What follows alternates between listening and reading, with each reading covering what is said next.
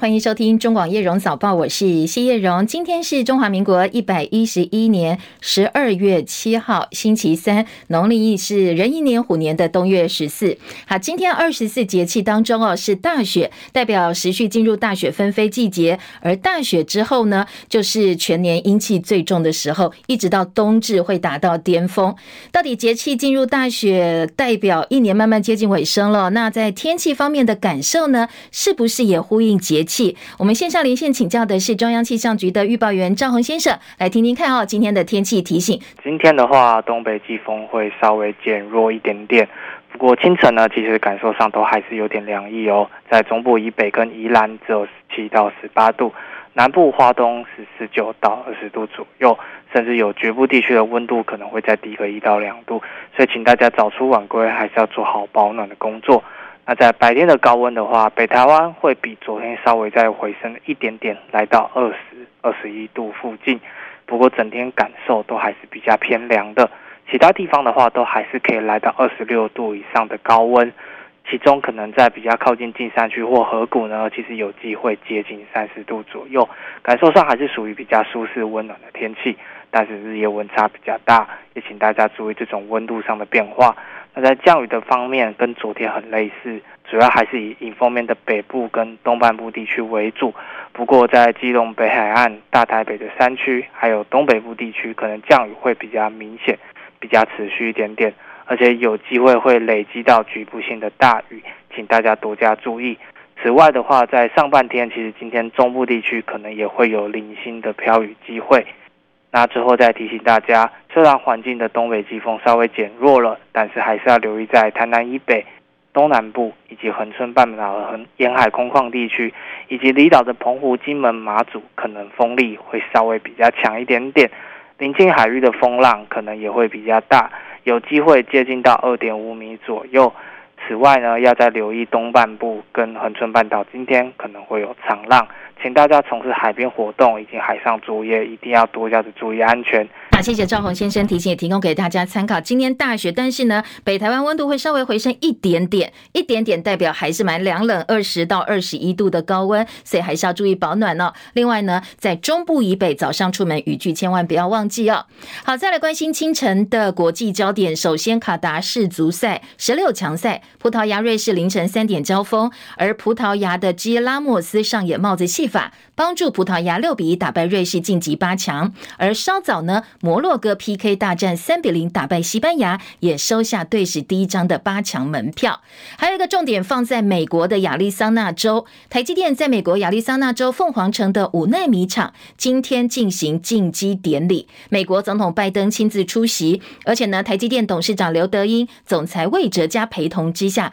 拜登还参观了厂区。台积电说，两间晶圆厂正式启用之后，年收会达到一百亿美金。台积电主要的客户包苹果、辉达跟超微半导体，他们也都陆陆续续说，非常期待晶片是在美国亚利桑那州生产的。我们先来听哦，台积电在美国亚利桑那州今天的移机典礼。美国总统拜登搭机前往白宫说呢，今天共同出席的，刚才有听到，包括台积电的创办人张忠谋以及现任的董事长和总裁，另外苹果公司执行长库克等等科技界的大佬也都几乎通通到了。拜登在进行演说说之后，就直接搭飞机回到白宫，他是专门来参加今天的移机典礼。在此同时呢，英特尔执行长基辛格则是到台湾来访问，跟电脑、伺服器等产业链的伙伴见面。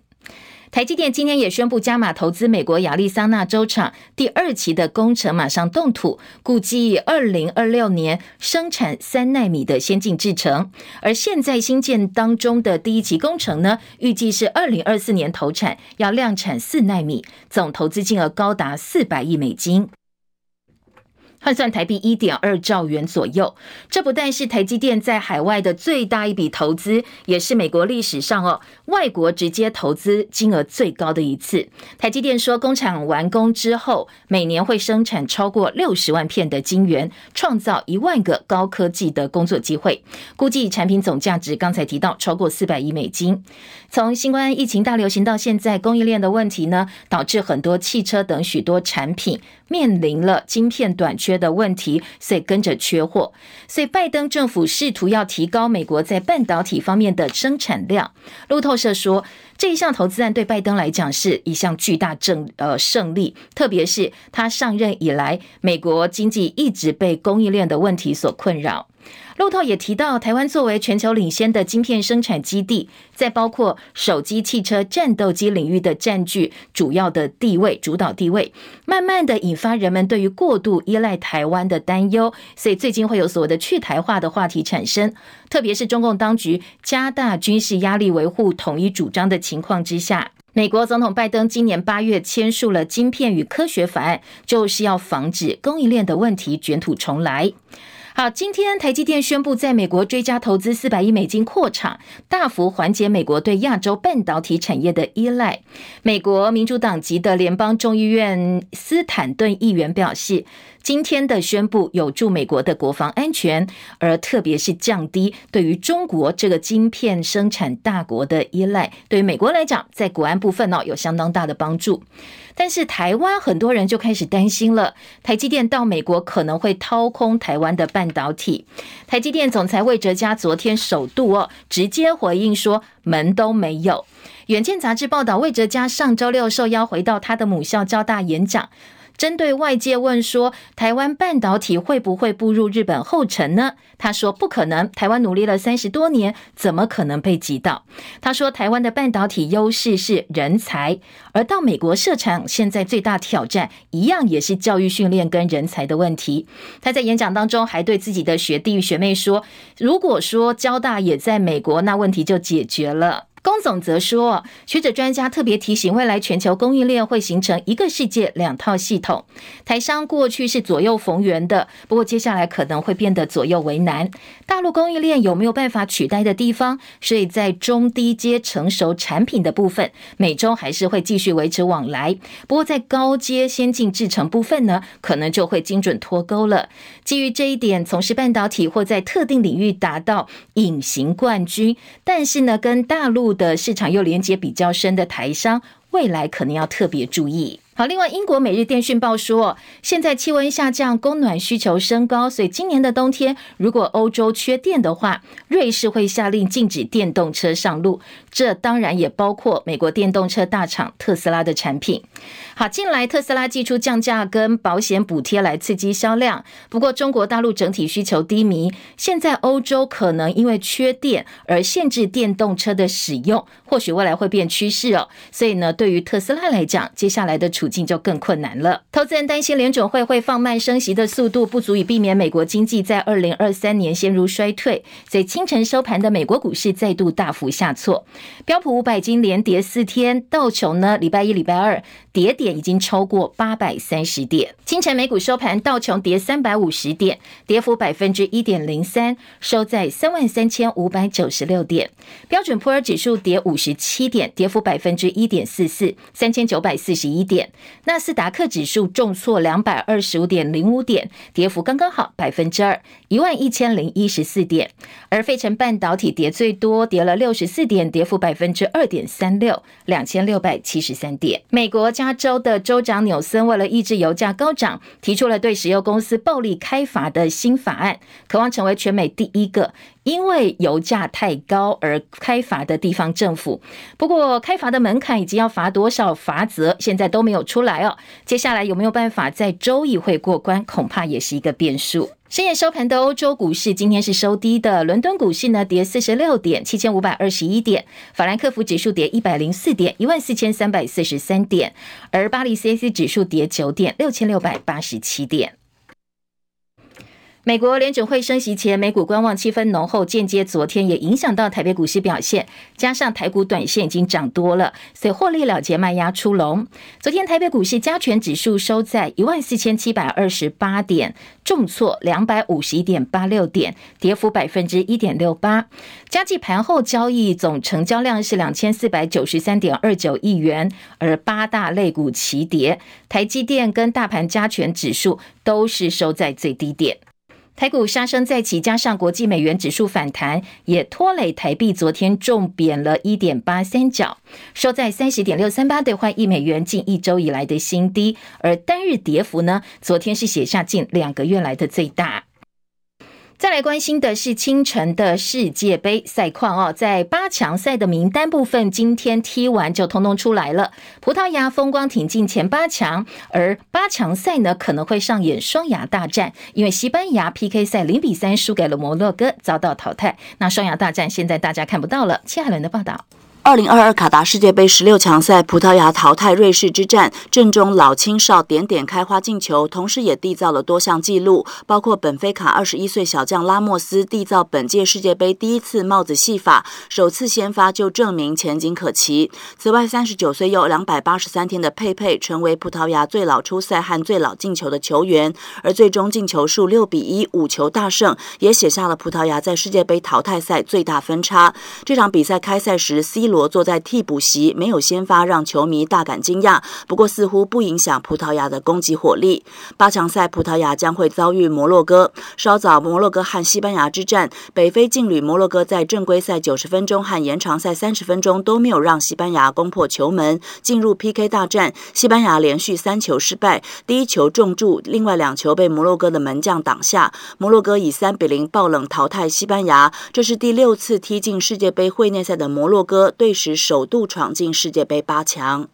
记者戚海伦报道。哦，PK 大战真的很紧张，没有想象中简单。今天呢，西班牙连漏三球，所以最后零比三落败，大家都很惊讶。而赛后呢，西班牙说：“我们平常也有练呐，没想到呢，今天还是没有踢进球。”陈凯的报道。以细腻脚法、短传跑位、Tiki Taka 战术著称的西班牙，全场控球时间达到七成七，传球成功将近八百次，但十三次射门，只有这次射正。而摩洛哥踢完一百二十分钟，六次射门，两次一对一单刀，一样都是零比零。这是摩洛哥队史第一次在世界杯踢 PK，西班牙则是第五次。十二年前唯一拿到的一座冠军也是 PK 战赢荷兰，但 PK 并不是经验越丰富机会越高。先踢的摩洛哥前两球都顺利破门，但西班牙第一位萨拉比亚就踢到左边门柱歪掉，然后索勒攻右边也被波诺救下。西班牙门将西蒙唯一的贡献是挡住摩洛哥的第三点贝农。从左下角射门，但自己的第三点巴斯奎又没踢进。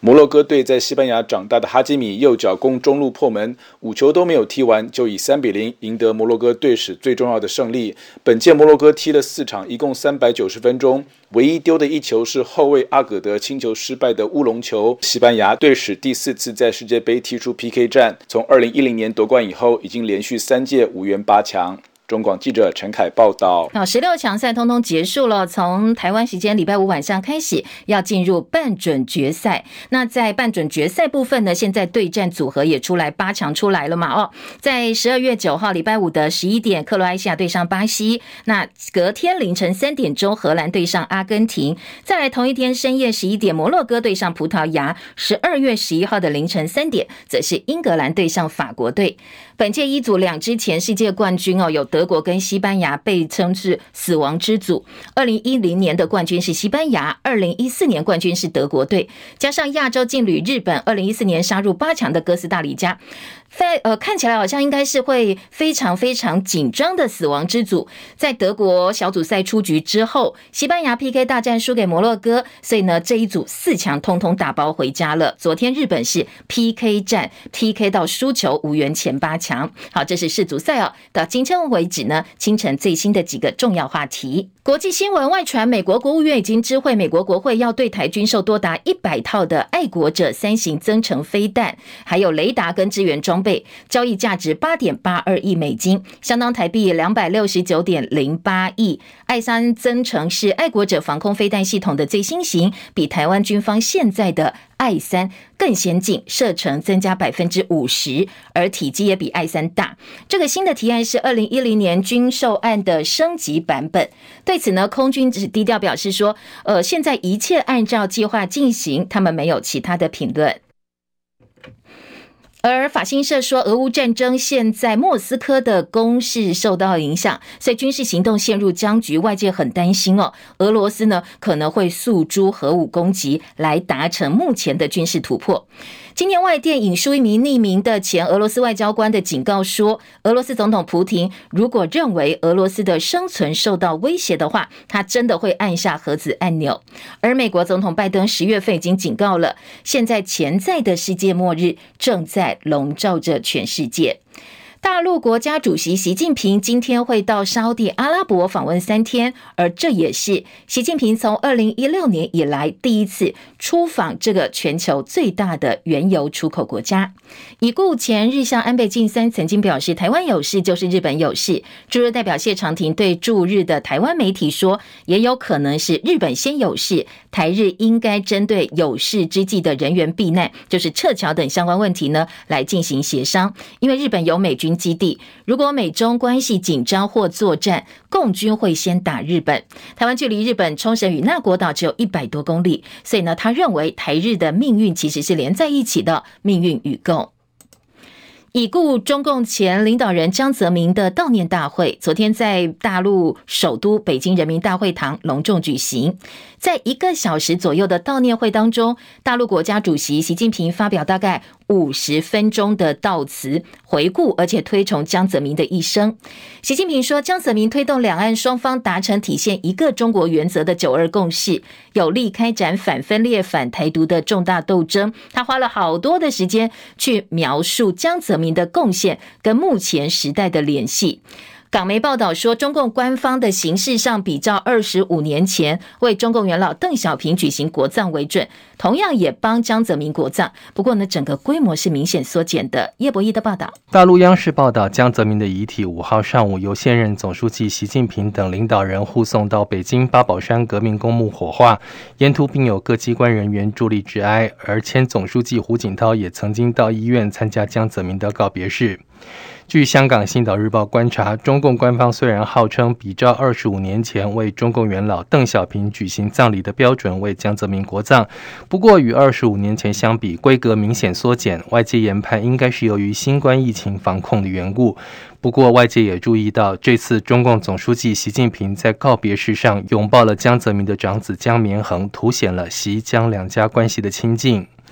江泽民追悼大会六号上午在北京人民大会堂举行，中共当局要求全国各地各部门要认真组织党员干部及民众追悼。追悼会默哀时，全大陆默哀三分钟，一切有汽笛与防空警报的地方都鸣响三分钟致哀。此外，大陆全境驻外使领馆以及其他驻外机构六号降半旗致哀，全大陆停止公共娱乐活动一天。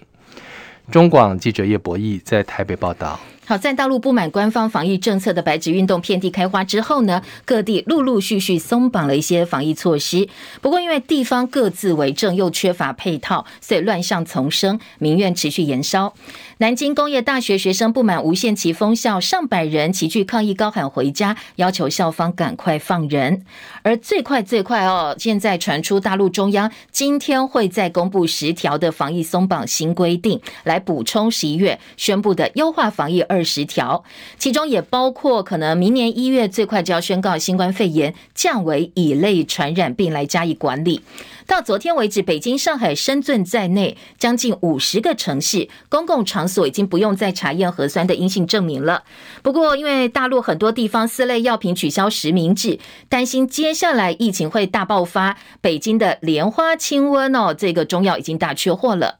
大陆国产新冠疫苗密集的批准上市，两天之内有四种被纳入紧急使用。大陆可以使用的疫苗现在有十三种，很多治疗新冠吸入剂跟口服药预防药物也都陆陆续续获得了获准临床临床的试验。英国则核准比较低量剂的辉瑞新冠疫苗，用在六个月跟四岁中间哦这段年龄阶层的儿童，可以当做基础针的使用。昨天国内新增一万六千零二例的本土个案，跟上周相比哦，减少大概百分之七点二左右。指挥中心本来估计本周单日病例会跌破一万例，不过发言人庄人祥研判，呃，本周单日确诊可能不会低于一万例，但是呢，疫情持续下降趋势不变，下周就有机会看到不到一万例的单日病例数了。莫德纳全球资深副总裁派翠克昨天到台湾来开了一场记者会，说呢，该公司积极研发 mRNA 的流感疫苗，已经跟国内八家医学中心合作。专家表示，透过 mRNA 技术，可以把流感、副流感。呼吸道融合病毒 All in One 就是你打一针哦，通通解决。不过后面的副作用安全性现在都还不知道，要等后续的研究结果才知道。另外，本土疫情持续降温，持续近三年的新冠肺炎对国人的精神健康带来不小的影响。精神健康基金会昨天公布了一份调查说，国人有百分之二十七点七的成人精神健康指数是不及格的，百分之三十六点六的国人认为是缺乏归属感，还有呢，超过百分之二十二的受访者，他们不认为台湾的将来会更好。而防疫保单的理赔金额件数最新的数字也出来了。金管会保险局公布最新资料说，防疫险加上疫苗险加起来有效保单达到七百三十万件，防疫双险完成的总理赔件数四百三十七万件。你知道理赔金额有多少吗？加起来呢，已经超过了一千七百八十六亿。所以很多保险业说，现在看到理赔案件都已经赔到怕了。现在呢，是无法想象后面还要赔多少。总统蔡英文昨天下午邀集行政院长苏贞昌、行政院副院长沈荣金，还有相关的部会首长讨论经济状况跟相关的因应方案。那之前大家讨论的很多的十倍券，说要发一万块哦。不过呢，对此在昨天的这一场讨论经济状况因应方案之后公布的具体规划当中，完全没有提到发放十倍券的问题。民进党中常会今天会移师嘉义市举行，为即将到来的嘉义市长选举造势。那估计呢，可能也会讨论到党主席的补选办法。党务人士说，投票日可能落在一月十四号或一月十五号，最多这个几率最高。那台面上可能出马角逐的人选，现在已经慢慢冒出来了。党内立拱副总统赖清德来角逐党魁，而赖清德开始跟中生代领袖洽谈。桃园市长郑文灿在前天也特别到行政院去拜会行政院长苏贞昌。赖政两个人呢都在争取党内支持，所以党魁之争现在党内还没有达成最后的共识。民进党内各个派系动作频频，那立委许志杰表态，他乐观看到赖清德出来角逐。而昨天呢，郑文灿也说，确实现在需要全党的智慧来讨论党主席人选。不过他说，不管最后结果是什么，他都相信最后的安排是最好的。新课纲的国语文科删掉文言文之后，现在有大量的白话文。不过选用翰林版国文课本的小二学生，他们上的国文课当中有一篇课文是《门斗大仙》，因为呢逻辑性不高，所以被作家张大春在脸书批评是。弱智前语、低级无名的文章，还说呢，这个课文哦是言不及义的风化，让台湾的国语文教育全面退英化的证据。他说，呃，大家如果觉得无所谓的话，这样弱智的浅语会让未来的大人及早堕落。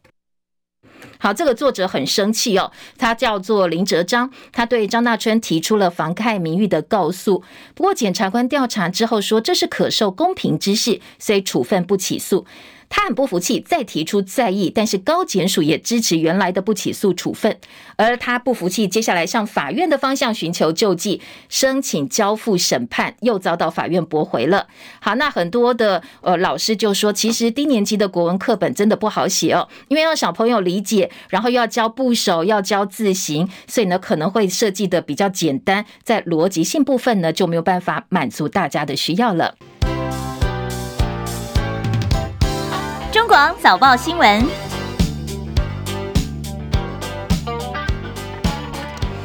好，再来关心今天早报的头版内页新闻焦点。在头版部分呢，综合性报纸两个新闻重点，一个是台积电在美国东进加码投资四百亿美金，换算台币一点二兆。部分报纸呢，呃，金额部分用美元来呈现，有些是用台币来呈现。但是就是这一则重点新闻，包括两大财经报纸的头版头条，综合性报纸联合报头版二题，自由时报今天头版二题。关心的也是台积电话题。但是自由切的重点就不是投资案本身了，它是呃把这个呃在台积电总裁魏哲家部分回应说，我们台积电到美国去设厂之后，会不会掏空台湾的半导体？他的回应是门儿都没有。这部分呢，今天自由时报大作放在了头版的大标题。另外一个新闻重点呢，则是美国要卖我们新的军售，这个升级的军售就是一百套的爱三增程型的飞弹。今天中国时报头版头条，自由时报的头版二题，联合报今天头版头条关心的是我们的农业政策、农业现况。重点放在说，我们的农灾补助现在呢，可能因为选举多，要讨好选民的关系，根本是滥发，没有一个长期解决农业问题的政策。所以今天联合报利用头版跟内页关心说，如果加深了农民的依赖，没有解决根本的问题的话，可能反而长期伤害到台湾的农业，台湾农业会变得很惨哦。这是今天联合报的头版头条。中时头版下半版面还关心。呃，我们的国安局长陈明通，他在台大国发所指导了这么多的学生，陆陆续续在呃学位被撤销之后，后续还说，其中哦，他指导的一百七十三个学生当中，有九个论文的纲要或者是内容几乎长得一样，说叫九胞胎了哦。说接下来呢，可能这个九胞胎呢会被踢爆。好，这个是呃中国时报的预告。自由时报今天还有一个新闻说，有中国的毒贩，他利用化妆品的名义进口了一些原料之后，在台湾制毒，而且呢，这个呃毒品工厂是隐身在台湾的高级住宅区。好，这是自由时报头版另外一个新闻重点。中时头版下半版面还预告了世足赛，接下来十六强赛结束之后，八强赛就要登场，通通出来了。中时今天标题切的是亚洲球队全盘皆墨，好，这是今天早报几个比较呃聚焦的新闻，提供给大家参考。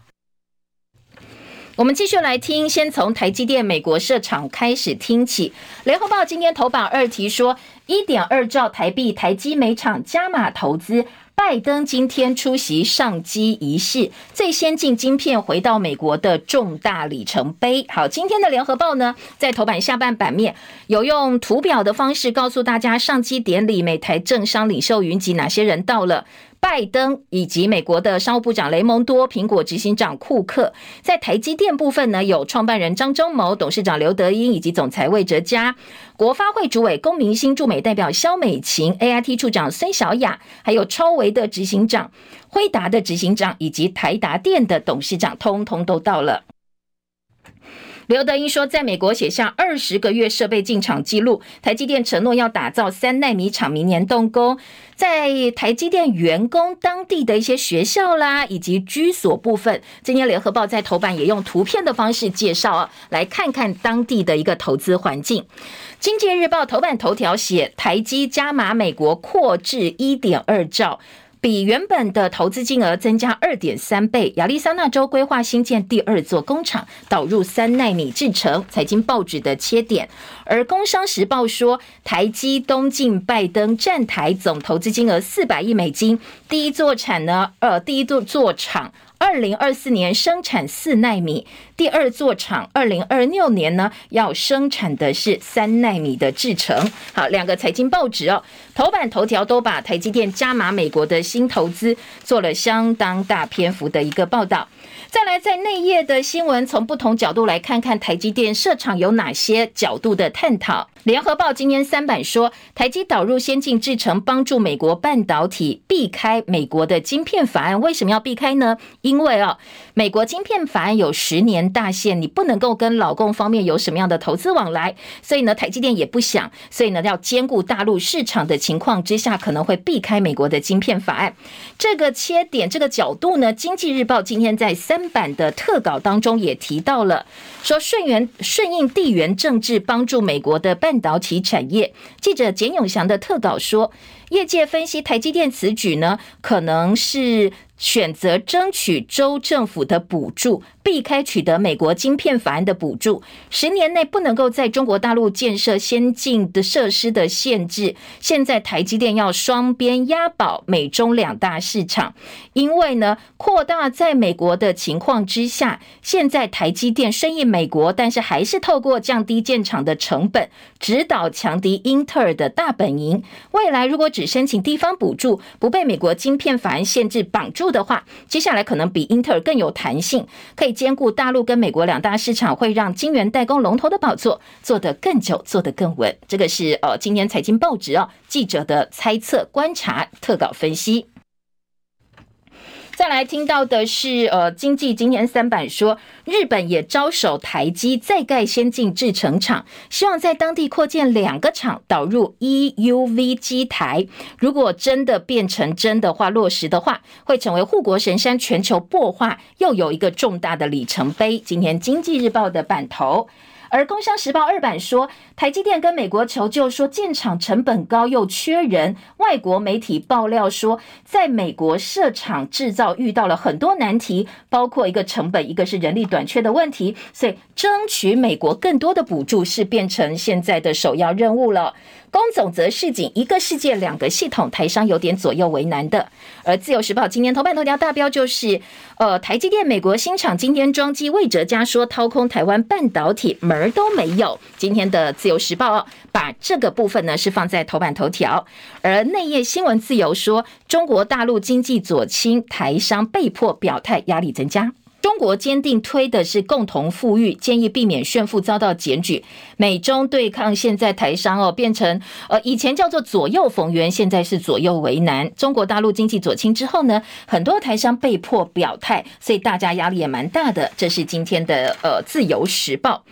听到自由时报头版二题，军售要升级，贺祖威胁，美国售我百枚最先进的爱三飞弹。好，中时自由今天呢这一则新闻都做到了头版，而且都是非常醒目的标题。中国时报说，美国拟售台百套爱三增程飞弹，防御能力再升级，高度敏捷的杀伤拦截器，这是比较小型而且比较敏捷，射程可以增加百分之五十。新的提案呢是二零一零年军售案的。升级版，那整个交易价值八点八二亿美金，换算台币两百六十九点零八亿，规划二零二五二六年分批交给非止部。白宫说，这个做法是有意义的方式，建立台湾的韧性。呃，今天中国时报引用的是白宫方面对外表示的评论，说是否担心会激怒中国大陆？那白宫的秘书哦，新闻秘书尚皮耶说。白宫持续跟国会合作，探讨怎么样加强台湾海峡的吓阻，用有意义的方式来增加台湾的韧性，包括自卫能力。好，这是中国时报。不过联合报今天在民意新呃民意论坛呢，有一篇前空军中将副司令、清华大学荣誉讲座教授张延廷老师的一个呃特稿哦，他的一个投书，他说，提高军援的金额不如提升准盟友战力。美国应该做的是跟台湾扩大军事交流，而不是不断不断卖给我们武器。他说，只增加对台湾的军事援助的量，如果你从整体战略着眼的话。真正做的是要加强军事教育训练、组织的编装、电磁频谱、武器参数、情资交流等等各种重要的军事互动，才能够具体提升国军的战力。因为如果国军在主战部队没有建立跟具有实战经验国家互相观摩学习的管道的话，我们跟美国的军事技能存在明显落差，台海真的有事的话，就很不容易快速的进行联合作战。所以呢，应该要给我们的是一些军事教育训练、后勤补给、电子战、资讯战、情报交换这些实质上的交流，比卖武器可能更加的实际哦。好，这是呃前空军中将副司令张延廷老师在联合报的投书。当然，一方面买武器，我们自己国军也要不断补强。今天的《自由时报》呢，在政治新闻版说，超出成果，新式教照现在要扩增了，要扩增到二点二万人，训量加倍，武器涉及检测合格率达到百分之七十一点三到百分之九十三点五。昨天呢，立法院的国防部的报告当中提到，新式教照各类的编制武器涉及训练时数，还有战斗教练机的时数，接下来轰通通要提高哦，分别是旧式的二点三倍跟四点六倍，而且。明年要扩大办理十四天期的新式教照，今年的员额是一点五万人，要提升到二点二万人，增加大概七千人左右。五到七天的旧式教招员额维持九点六万人左右。好，这个如果还没有除役的朋友哦，特别注意，明年的教召人数要增加了，增加大概七千人左右。继续来听到的是今天联合报的头版头条，告诉你，刚才我们有提到哦。农业的灾害补助四大滥发，审计部点名农委会呢被批依然故我，说预算超支，接下来可能会变成常态。今天这则新闻，联合报除了头版头条之外，内页的六版也做了整个版面哦，我们提供给大家来听听看，到底问题出在哪里。联合报说，审计部点名农委会有四大滥发农业灾损补助的现象，因为最近中南部很多县市小番茄因为病虫害防治出现了消长，没有办法继续生长的状况，农委会陆陆续续公告符合天灾救助，引发争议。农委会不甩审计部的报告，还是去滥发这些补助，有必要做彻底的检讨。没有达到标准发勘查不过，一样发钱，天灾补助可能会害农民，反而加深依赖。联合报在内页新闻说，这是弱化台湾农业的做法，超支变成常态被点名，天灾救助呢沦为政治提款机，恐怕会拖累接下来农业保险的推动。好雨农损有条件免勘，漏洞也很多，雨量没有达到标准的地方核发超过两亿元，连水生作物通通都去补助了。不甩审计部，被民意打一巴掌。好，审计部呢，过去是监督预警政府非常重要的机关，点出政府的问题，但常常被当成塑胶哦，没有人要理他。所以今天在联合报说，呃，政府部门不听结果，不听民意的结果，你要去讨好这些农民，最后选票告诉你吧，讨好是不见得有用的。另外，联合报下半版面还提醒，农粮署说项目不符合的部分会请地方再盘查，农民一领补助也会要求缴回。学者说，政治领导专业灾损补助已经变值了，应该救济保险并行。那现在呢，救济保险并行的问题凸显出来，不应该有天灾就阻碍农业保险推动。学者说，两个要结合，你不行够偏废。这部分呢，现在我们在执行上是出现很多问题的。联合报的报道。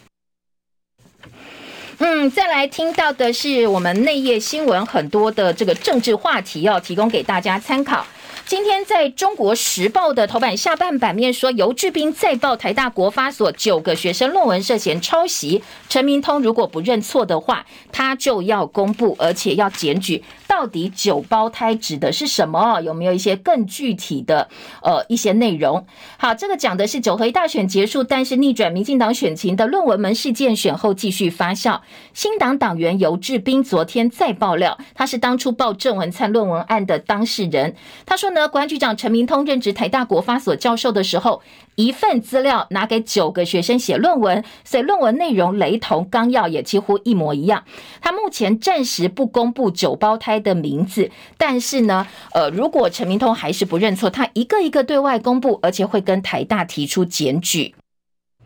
其实陈明通从民国八十四年到一百一十一年，在台大国发所指导的硕博士生有一百七十三个，民进党籍包括了郑文灿、屏东县长潘孟安，还有前新竹市长林志坚、立委高嘉瑜、邱志伟、沈发慧、郭国文，还有新党呃新北市的议员张景豪、张志豪，高雄市议员高敏玲。在游志斌痛批，你在三十年内培养了一百七十三个学生，叫做一七三部队，以后就变成你的权力防火墙，或者是陈明通的护城河了。好，这个是今天在呃《中国时报》头版下半版面点名的一个陈明通的论文案最新的一个话题。好，论文案话题还有一个是，呃，他的学生高嘉瑜，他昨天接受媒体访问的时候哦，就直接说，内阁年后改组，现在民进党内有共识，陈明通应该很快就下台了。他就被被骂说，陈明通是你老师诶，你怎么会预告陈明通下台？好像有点不尊师重道。他昨天晚上在脸书发文公开道歉，说我没有忘记师恩啦，我的这个新闻标题呢是误会了，跟我当初讲的意思完全不一样，我不是针对陈明通的个人。而是说呢，现在苏贞昌内阁近期可能会改组，不过当然他态度是转趋低调了。他说，呃，造成的误解跟困扰，他会深自检讨，公开道歉。那强调他没有忘记陈明通对他的照顾以及老师的恩惠。另外，《中国时报》今年二版版头是高虹安涉及的三个案子，减掉扩大调查查金流。前行政主任黄惠明提供公积金的账本说明，被周刊说已经转为污点证人了。不过，这个说法被北检打脸。北检说没有所谓转为污点证人这件事情哦，叫外界不要妄加揣测。好，刚才提到高虹安哦，最近呢，呃，在选后还是不断的被爆料说，哎，他的涉及相关的弊案啦，诈领立委的助理费、公积金涉贪哎。案件的进度，其实呢，呃，在减掉侦查阶段，所谓的侦查不公开，不应该有这些东西流出来的。但是昨天又有报道说，调查局北基站以嫌疑人身份约谈高女办公室前行政主任黄惠文，还有前副主任陈玉凯调查公积金的流向，呃，指证历历哦，说这个黄女提供公积金的小兔本就是账本，而且说明经手状况，强调自己没有犯罪，还说因为她老公呢是呃事务官的关系，所以借由事务官的一个呃协助，所以他打算转为污点证人了，讯后请回嘛哦。但是昨天检方特别发了声明说，这个案子目前只有高虹安前助理李中庭两个是他自案的被告，连真自案都还没有改列哦。而黄女也不是被告，也没有所谓污点证人的身份。高虹安方面就出来说，你看检方都这样讲哦，最近很多传闻都是有心人士刻意对外放出来的消息。好，今天在中国时报有把剪掉扩大约谈金流，然后高虹安呢说不要再揣测，还有周刊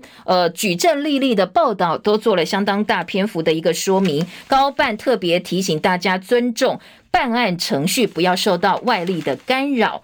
另外一个新闻重点是，到底民进党的党主席选举现在党内要推谁，或者党内共识是谁来扛下这个党主席的担子呢？联合报的二版版头，民进党主席补选估下个月中投票，赖金德参选几率高，他开始跟中生代领袖洽谈了。郑文灿也没有放弃，前天会苏贞昌议政局。下半版面说，副总统担任党魁会不会让蔡英文跛脚？有人担心部分职权跟总统是汉格的，还有人说没有啊，他是帮蔡英文分担改革的工作。好，蔡英文有没有提前跛脚的问题？他会不会让赖清德上位？今天联合报在二版有讨论。再来听到的是，今天自由时报四版给了赖清德一个非常大的标题位置。为了台湾前途，赖清德说：“我们要更团结打拼。”有没有秀出来哦？这可能是呃《自由时报》另外一种表态了。今天呢，《自由时报》在版头用红字的标题是赖清德的说法：“我们要更团结打拼。”下半版面则说赖清德还没有真正表态要不要选。郑文灿则说：“交给党来决定。”代理民进党浴火重生，跨派系立委说赖清德是不二人选，国政以蔡英文为重，党务以赖清德为主。好，《自由时报》今天的标题内容，大家有没有办法嗅到一些风向呢？最主要还是呃，现在党内共识应该就是赖清德了。下半版面还包括了这个在野轰苏贞昌下台，败选者联盟不要再来。中国时报今天的三版来看看内阁改组哦。国民党批官员死皮赖脸不走，为留戏码太难看了。民众党说内阁应该赶快改组。民进党停机，尤英龙警告说。侯友宜啊，可能比哥吉拉的库斯拉哦，哥吉拉还要凶悍。因为呢，台湾民意基金会董事长游盈隆表示，民进党在这一次九合一大选兵败如山倒，除了蔡英文总统辞掉党主席、高雄市长陈其迈接代理主席之外，呃，没有开过任何像样的大规模检讨会议，整个党好像停机，按下 stop 键一样。他想说，呃，你不要小看新北市长侯友宜，他已经是比哥吉拉还要凶悍的大金刚了。说如果当初你让林佳龙去选台北市，就不用背上防疫的包袱，那可能选的比陈时中还漂亮。他特别警告，在接连地方选举羞辱性大败之后，之后如果退到高屏溪以南，也不是不可能的事。呃，二零二四，呃，要终结民进党八年政权的哥吉拉会不会是侯友宜呢？他说，民进党不要小觑他。另外，《中国时报》说赖清德是否主帅亲征也牵动中生代的布局，民进党主席的补选改选呢？接下来要在党内各个势力、各个派系不断对外释出了一些讯息。《联合报》的大选检讨专栏今天重点说，消失的选票、失控的网军侧翼，像尾巴咬狗，尾大不掉。网军之乱是民进党败选末日的现象，因为网军这个东西哦，民进党你一旦是戴上了绿魔戒，就很难拔掉，因为里头有太多的好处，应该很难拒绝，很难戒掉。侧翼明显造假反噬绿营的候选人，空战阵容扩大，绿营认同感降低。还有在呃关于台北市的人事部分呢，小内阁部分，今天联合报的地方版，呃自由时报地方版呢，都把重点放在。蒋万安夫妇登门，亲自登门三顾茅庐之后，前高雄市的副市长李四川点头接台北市的副市长了。议员说，人事布局最佳棋手是侯友谊，说这是非常优秀专业的工业人才。同样被点名接副市长的林奕华，因为有三个副市长缺嘛，哦，林奕华现在还没有点头，也没有做任何的回应。再来听到那页新闻说，侯友谊被拱总统，被拱选总统。中国时报今天八版标题再度给了侯友谊，说他被拱选二零二四总统，他感受承担，心存感激，感谢继续往前走。旺报头版头条，大陆防疫开绿灯，十项新的措施最快今天就会公布，自产疫苗密集上市，将近五十个城市不再查验核酸证明。在大陆的防疫新的规定部分，联合报的两岸新闻版说，现在有防疫新十条快出来了，阳性个案可以居隔居家隔离，松绑措施最快今天呃就会宣布。那整个疫情降级呢，下个月就会宣布哦，这是最快的时程表。虽然说开放，但是很难出现报复性的出国潮。大陆跨省的旅游松绑之后，倒是机票飙涨，海口、三亚放宽防疫措施迎宾，现在大家也打算想要恢复正常生活了。再来听到的是，在联合报今年内页新闻说，八成的私校希望修法捐款私校全额抵税。高教工会说要比照公校受到同等监督。教育部说，现在如果你捐钱给私校新学的话，最多可以百分之百扣抵。这是关于现在规定民间捐款给私立大学的扣税金额部分。今年联合报有一些讨论，私校希望能够全额扣抵。还有有国中老师执勤交通导护不工作的时候被撞成重伤，那教师团体说：“你怎么可以让师生在路口指导交通？对于老师跟学生来讲，这并不是他们的义务，也不是他们的工作，而且非常的危险。”所以教育部引用《儿童权利公约》，叫小朋友跟老师哦，小特别小朋友的部分不可以在路口站导护。但是今天联合报跟自由时报都说，学校根本不甩你，很多小朋友还是在呃上下课的时间呢。被交代在校口执行导护的工作，所以现在教育部要求地方政府要督导哦，要保护小朋友。另外，在那页新闻还包括了这个关于我们的社会案件呢。今天的联合报在社会版说，记不记得选举期间台南学甲枪击案？当时呢，大家觉得台南治安怎么这么糟糕啊？有点夸张哦。今天联合报在社会版告诉你说，学甲枪击案的枪手现在南检发布通缉令，侦办了一个多月。还是一无所获，所以不排除他可能已经偷渡了。好，这个是在选举期间，台南学甲区呢出现八十八枪的枪击案，侦办将近一个月，社会瞩目的案件传出，哎，枪手这个涉嫌人可能已经跑掉了，抓不到了。今天在联合报社会新闻版有相关的报道。我是谢柔，夜用早报，明天同时间再会，拜拜喽。